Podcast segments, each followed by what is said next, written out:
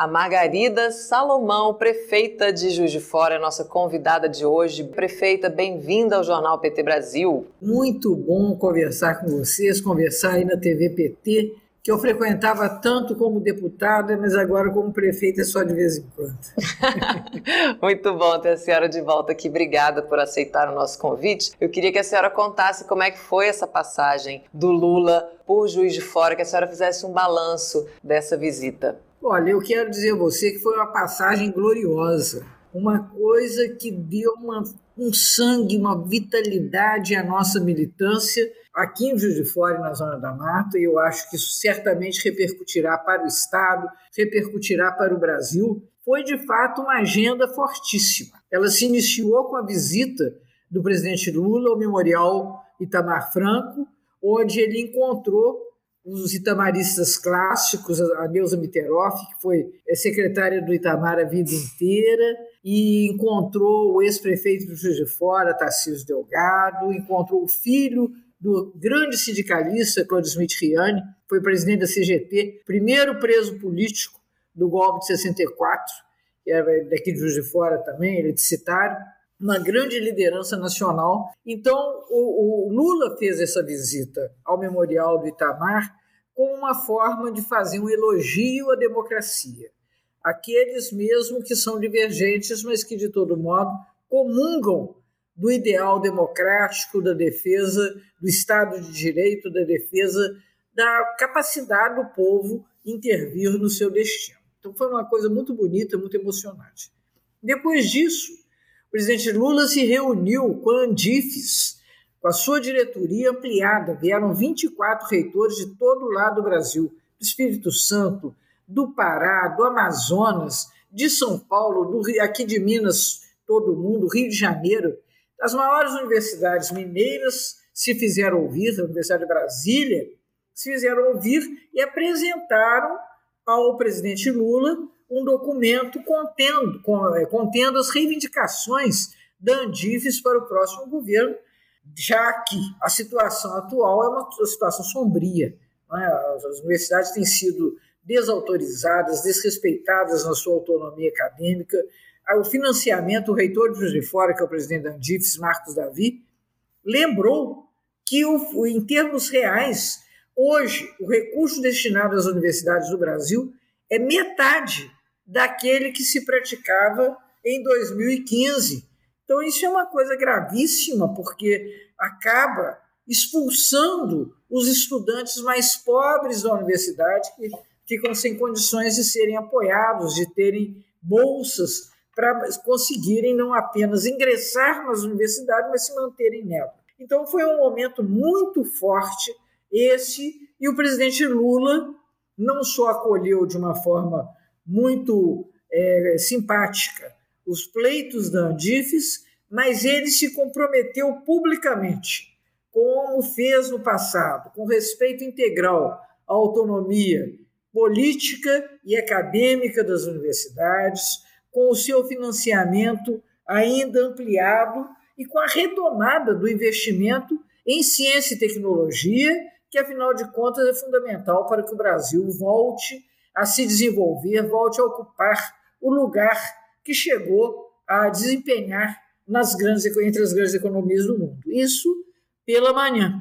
À tarde, o presidente recebeu as lideranças regionais da Zona da Mata, prefeitos, é, vereadores, não só do PT, de todos os partidos que vieram a Juiz de Fora para abraçá-lo, para tirar uma foto com ele, para ouvir uma palavra de carinho, que o presidente Lula é tão bom para fazer essas coisas. Depois nós tivemos uma plenária com mais de 6 mil pessoas num clube local, o Esporte Clube Juiz de Fora. Foi uma coisa absolutamente maravilhosa. Uma explosão de entusiasmo, uma declaração de amor de Juiz de Fora e da Zona da Mata, que sempre votaram no Lula desde 1989 e que mais uma vez demonstram o quanto estão esperançosos de que o Brasil, com Lula, volte a ser feliz de novo. Prefeita, tem aqui saudações para a senhora Maria Aparecida Pereira, diz, manda um beijinho aqui para a senhora. Odair Boer diz, ficou aqui na entrevista porque quer conhecer essa heroína prefeita nossa mestre professora. O Laureano, os pais dele, os pais do Laureano, um dos nossos é, espectadores. Né? Isso. É. Diz assim: cuida bem da terra dos meus pais. Prefeita, é, falando aqui em mestre, a senhora também é professora de educação superior, já foi reitora Isso. também. Queria que a senhora falasse a importância das universidades nesse processo também de retomada da democracia e de reconstrução do país. Olha, as universidades são o lugar da expressão da diversidade, não da balbúrdia, como dizia o ex-ministro Weintraub do Bolsonaro, mas um lugar, sim, de desestabilização é, dos preconceitos, de desestabilização das convicções mal formadas, é o lugar de desenvolvimento da ciência, da tecnologia, da inovação, o lugar em que se formam pessoas que vão, afinal de contas, ter oportunidades que os seus pais não tiveram. Quantos jovens, quantas jovens mulheres e homens que, nesse período do PT, é, foram os primeiros das suas famílias a ter acesso à educação universitária. Eu quero dizer a vocês, sem que nós tenhamos uma massificação da educação superior no Brasil, nós não temos como disputar protagonismo na cena mundial. Nos grandes países, nas grandes economias, nós temos até 70% da população com educação superior. Nós aqui mal e mal chegamos a 20% da população entre 18 e 24 anos matriculada nas universidades. E a retomada das ciências e tecnologias, agências que estão em processo de desmonte, a CAPES, CNPq, FINEP, que são construções de décadas não são nem mesmo é, políticas exclusivas do PT, embora o PT tivesse no governo tratado essas agências de uma forma prioritária, com muito mais recurso do que nos períodos anteriores.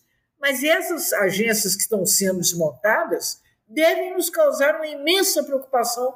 Eu tenho dito às pessoas, vejam vocês, alguns anos atrás, porque eu não estou atualizado, que agora eu sou prefeito, mas digamos há dois anos atrás, o Brasil estava formando 17 mil doutores e doutoras por ano. Eu pergunto onde está essa gente? Dirigindo Uber? Porque nós não criamos novos postos de trabalho. As empresas do Brasil não têm tradição de investir em inovação como fazem nos Estados Unidos. Nos Estados Unidos, metade das pessoas com doutorado vão trabalhar em empresa. No Brasil, fundamentalmente, as pessoas se destinam as posições universitárias, que foram bloqueadas nesse período pós-golpe, pós-saída do governo da presidenta Dilma. Então, eu quero dizer a vocês que esse compromisso do presidente Lula com a educação superior é absolutamente central. Como ele mesmo disse, nós temos enormes problemas para resolver. Por exemplo, por exemplo como a, mudança tecnológica incide no trabalho. Então, você hoje tem um novo trabalho que não é mais aquele trabalho industrial clássico do qual o próprio presidente Lula participou como operário metalúrgico.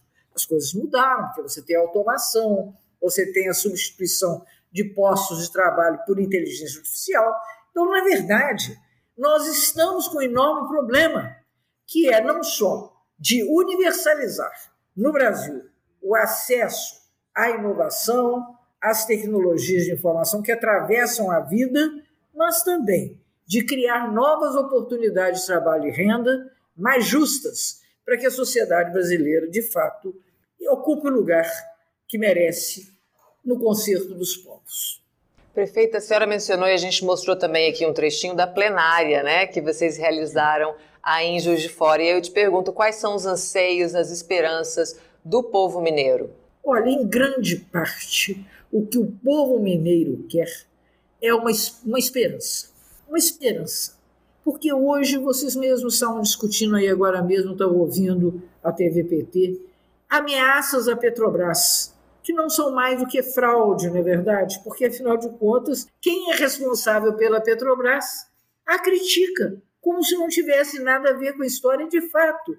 Patético que nós vivamos no Brasil numa situação em que os dirigentes se desresponsabilizam dessa forma cruel e burra daquilo que efetivamente eles têm obrigação de fazer. Então, na verdade, você precisa de um presidente como Lula, que ponha o povo no orçamento, que entenda o desejo das pessoas de terem uma vida melhor, que fale ao coração dos jovens que precisam de uma expectativa, que nesse momento não estão estudando, não estão trabalhando, porque a vida mudou e nós estamos nesse desgoverno sem perspectiva nenhuma é, em termos econômicos, pelo contrário. Então, o grande, o grande sonho é esse. Mas o presidente Lula se comprometeu também com o desenvolvimento da região. Nós temos aqui um grande aeroporto de cargas, um, o segundo maior aeroporto de Minas, aqui na região, na Zona da Mata, pertinho de Juiz de Fora, na região de Goianá, perto do tabuleiro aí do Laureano. Na verdade, nós temos um aeroporto enorme, maravilhoso, subutilizado, que poderia perfeitamente funcionar como uma válvula de escape para o próprio aeroporto do Galeão que hoje é um aeroporto saturado na sua capacidade como aeroporto de carga. E isso teria, evidentemente, uma incidência profunda, como em qualquer lugar do mundo. Onde você coloca um aeroporto, você muda o padrão de desenvolvimento, aqui não é diferente. O presidente Lula, é, ao, no, no, fim do seu discurso, ele se empenhou com isso é, explicitamente. Falou: olha, eu sendo presidente, Margarida, você pode contar que nós vamos fazer esse aeroporto funcionar plenamente, e isso certamente responde em muito aos sonhos da região. O Joacir Pedro, aqui, prefeita, te parabeniza e diz que quer te ver no parlamento. O Alberto Quirone diz que é urgente o fortalecimento das universidades. A Zenil Rosa é, diz aqui que Deus nos abençoe, rumo à vitória. Parabéns, Juiz de Fora, por acolher o presidente Lula. É, o Francisco Pinheiro diz que, que muito bom te ouvir falar, que a senhora é uma guerreira.